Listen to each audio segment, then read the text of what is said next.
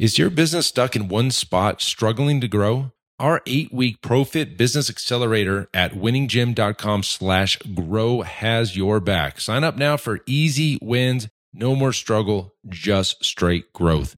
You've got this. Now let's head on back to the show.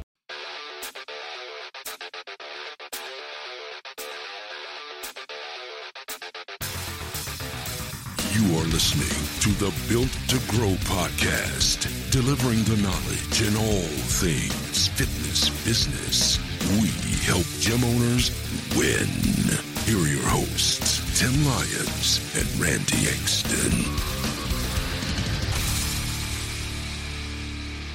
All right, welcome back to the Built to Grow podcast. I'm your host Tim Lyons, joined today by Randy Angston. What's up, buddy? Hello, my friend. Yes, good stuff. It's a good day. Yes, yes. I just got to get over this scuzz I'm fighting, and uh, everything will be good. Kind of forgot what I felt to be like 100. percent I've been running like 60, 70 percent for like a two week, a week, maybe a week. So whatever. Anyways, guys, funny episode today. Uh, we're gonna talk about. Uh, Something uh, somehow, some way, I got added to the CrossFit affiliates group. I think somebody tagged me and invited me or something. I don't Mm-hmm. remember. Anyways, I've been in there for I don't know, at least a year, year and a half. And um, there was a post, in the, the question that uh, was asked was, "Hey, um, what do you guys do to pay your trainers for personal training?" Um, we do a 60-40 split, kind of just checking to see what everybody else is doing. And there was 30 something comments. I started digging into them and i'm like reading them and i think I'm, you know i, I think i'm 70 30 to the coach and um you know even there were several like i don't take any money from the coach. That's their business and uh we you know as long as they're serving the clients and taking care of them we're gonna you know we don't take any money from the the coach I have to assume that those are independent contractors, but well, what it is is it's a CrossFit model where the coaches come in. And granted, if they're doing one class or ten classes or whatever, they come in and the revenue that the CrossFit's doing is 100% generated from the classes. And maybe a coach, a client or two needs a little extra work, and that coach works with them separately on their own time, and they just collect directly from the client. I I was mind blown. I am mind blown. How little business acumen Yep. m- must you have to think that this is a good idea on any level? Um, but the but the argument from the CrossFit box owners was, you know, that's their time and they're helping our clients and you know i don't think we deserve to take any money or you know 70 30s fair or and all. i was like get out of here like what are you talking about so let's talk about that yeah. Let's they? talk about Are those? Are those? My first. The first thought that comes to mind too is were are those owners previous trainers themselves? yes that that was a lot of it correct You know what I mean? Like they were, oh, I've been in that seat and that's how I made my money and all of that stuff. Well, yeah, but that changed the second you you put your name on the building and you signed a personal guarantee. Yep. And you paid to market for those clients to get them into the gym. And well, like, there's a million reasons why you went into it but yes that was a very overwhelming uh, argument is like yeah that's how i started and i remember what it was like and you know i want to take care of these coaches great that's You a could- journey of the broke, by the way. Th- This okay, so if you're doing this on any level, you're you're you're, you're doing it wrong. Like I'm, I will put my flag in the ground. That's the stupidest thing you could do.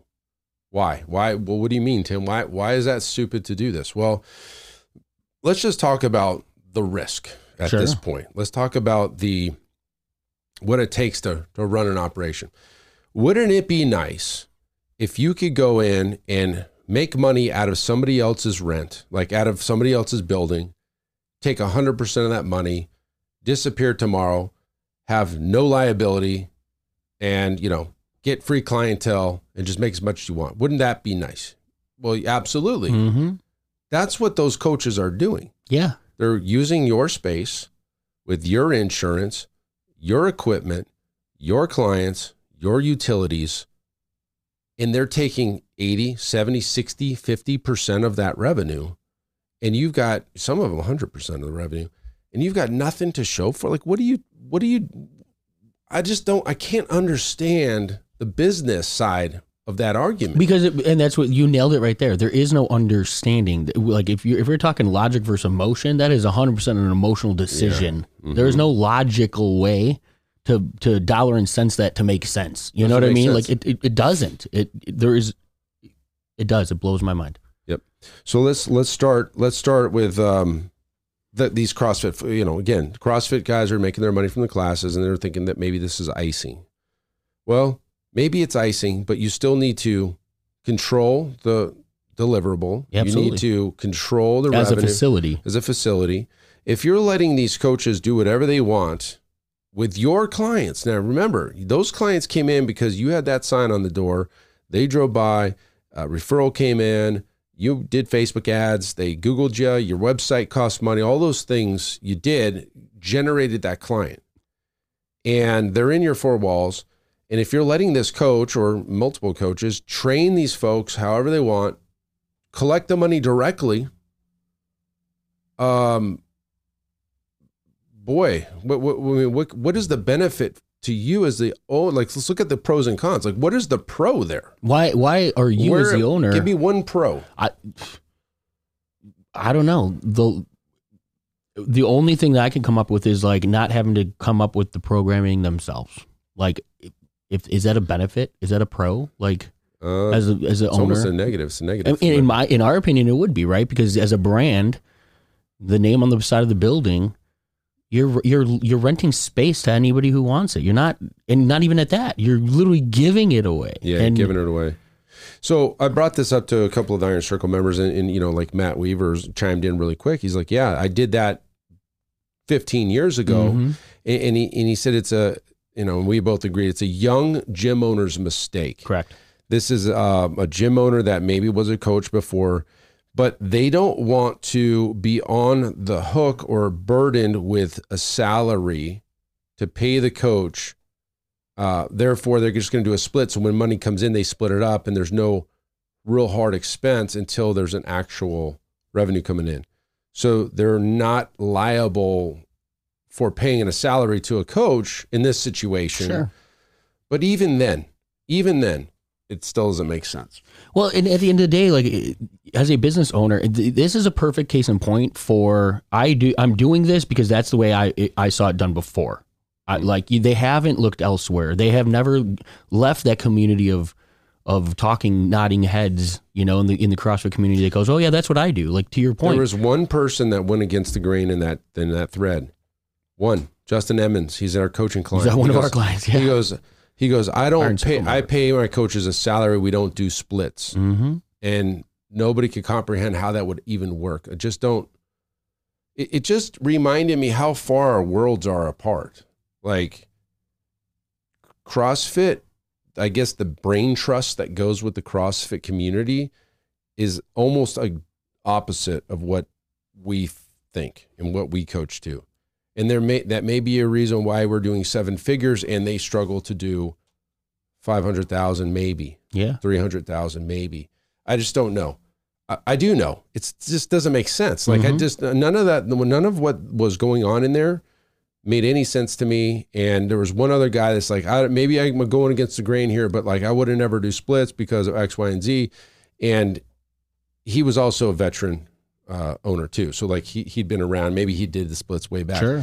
I've never done splits. Mm-mm. We've always done a salary or an hourly rate. We collect the money from the clients directly for the services rendered, and we we pay coaches a salary or an hourly for services rendered. That's a business. That's a, ex- that business, and that and that that's a big gap. I mean, or the big the big difference differentiator. And the reason that we coach to systems of a business, right? Um, I, I have to believe that those guys, when they go for continued education, they're doing the same things. They're looking for another certification. They're trying to figure out, you know, the movement patterns and the cross. Like, how can we grow our CrossFit feel? Not trying to grow a business. Not trying to.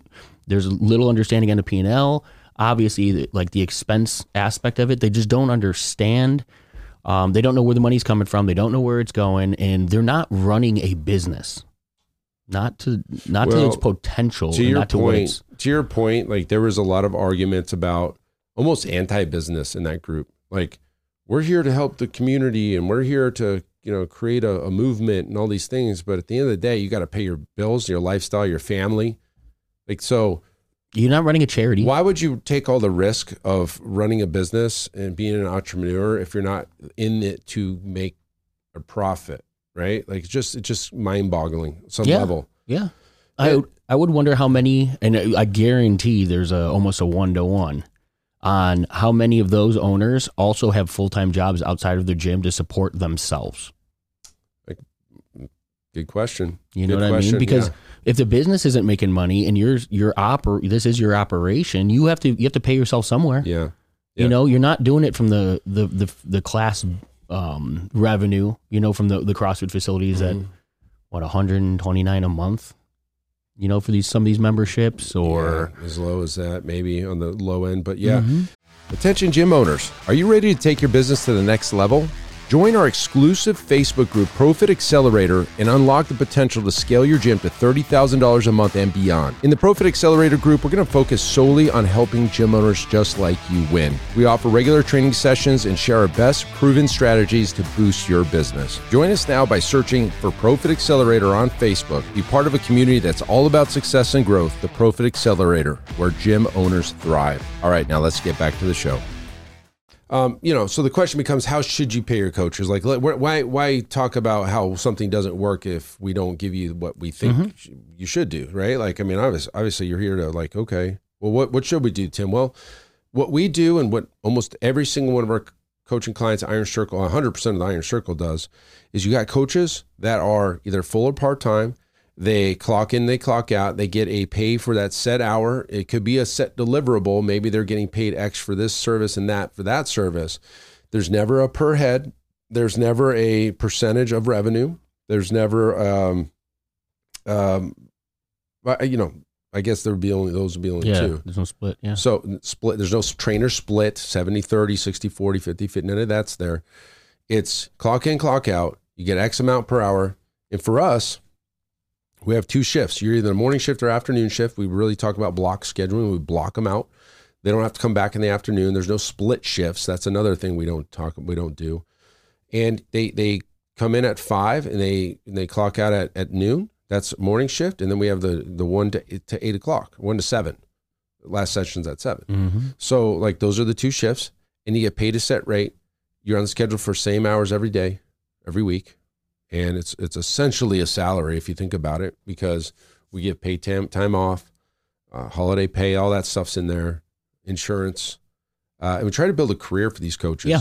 Um, we give them uh, bonuses uh, based on criteria that we we you know performance, Performance bonuses reviews, are sure. five are five uh, things that we look at, and everything's on the table. That's it. You know what? What a lot of this leads back to is control. Um, you guys, you you've controlled the environment. You're controlling, you know, the, the expense to a degree. You know, you know, with with where the revenue's at, what percentage of payroll can be paid out. Mm-hmm. Um, but I was I was thinking about that. The even controlling the schedule. I mean, if you're if you're if these independent train or if these trainers are not even independent necessarily, but if these trainers are just taking clients, their their lifestyle probably suffers massively. They're probably the still doing those split shifts where you're coming in the morning, you, you you know train a couple of clients, and then oh well, there's nobody that's available midday, so I'm going home doing something else, and then over the evening I got two clients, or you know Friday night I've got that one person that wants to train at 7 p.m. on a Friday, so I'm unfortunately Back I'm stuck at the gym at you know 7 p.m. on a Friday when like even in your situation, I know that you guys rotate from time to time, morning and evenings, the the staff, Mm-hmm. you know, but it's kind of like a, a it's a group, you know, Decision. decision. It's not just you know you're somebody stuck working the the shift nobody wants all of the time, right? Your Saturdays rotate, things like that, but. Mm-hmm. It, it's not even. I think it's less control as much as it is, um, what's that word I'm looking for? Um, where intentionality. You know what I mean? Like we know that the this is when people are going to be in our gym. This is this is what we have to play with. Let's let's put put the pieces where they need to be. Yeah, it's pretty simple. But let's take care of the business as a whole because if the business can't, you know, if the business can't operate, Yeah. the the opportunity for everybody to make money goes away. So right, and so going back to the trainer split thing, I'm I'm thinking right now there's people listening that are trainers, Absolutely. and they're like, "You got it all wrong," right? Well, maybe from your side of the fence, Absolutely. But guess what? We call the shots because we take the risk. And so, if you're a trainer, uh, I'm sorry to break this to you, the business should support the owner, Mhm. not the trainer. Correct. Now, granted, you don't want to stiff your coaches. You don't want, but at the end of the day, where there's risk, there is reward. If a trainer can disappear tomorrow with no repercussions, financially or otherwise, you have no risk. If a gym owner closes up shop, the, the rent that isn't paid for the upcoming two, three years left on the lease, that they're coming after you the equipment that's maybe not paid off, they're coming after you. Any of the debts in the business, they're coming after you. The coach can disappear, Mm-hmm. right? And so be it, right? That's just the way it is. So, trainers, I'm sorry. If you want the reward, you must take the risk, and that is open your own gym, which is absolutely something you should do if you're at that point. But gym owners, stop bending Yep. and breaking to serve the coaches that are in your facilities that are running your operation. They have you held hostage. And trust me, I know how it feels because I've been there. Sure. You're like, oh my gosh, if we lose this coach, our business will suffer. Um, they're they're not divas. Yeah. No. The way we've built this operation today in, in our environment is we can switch a coach out, no problem. We can bring in a young coach, an older coach. We've got our systems and operations dialed in. A coach will not hold us hostage here. Yeah, absolutely. If you're not happy here, take off. I mean, trust me, I went out and gave dabs to the coaches on the training floor. Everybody's happy. Like this is don't get me wrong, I'm not a slave driver. Hell no. But the point is, is we've ins- we've got an insurance policy around our operations. We're not, Eh, you know, at, at like indebted to the coaches. The coaches just run our play. Exactly. The coaches run our play. It's our play. It's our programming. It's our clients. It's our equipment. It's our space. It's our model. It's Think our about and take that to any other business. Any other business, right? You walk into a retail store. It's not the the in, the employees deciding how the hell they're going to go sell candles and T-shirts, or how you know what I mean. Like the business sets the foundation. The employees are the wheels of the co- you know the cogs in in the operation. operation that support the mission of the business as a whole. I mean, we really think about it. There is, uh, well, what other business could there be? Think about a restaurant, Starbucks, movie theater, uh, chiropractor. You know, there you got massage therapist. Great, they they do their massage, but like maybe one's better than the other. Okay, well, you just get another massage therapist.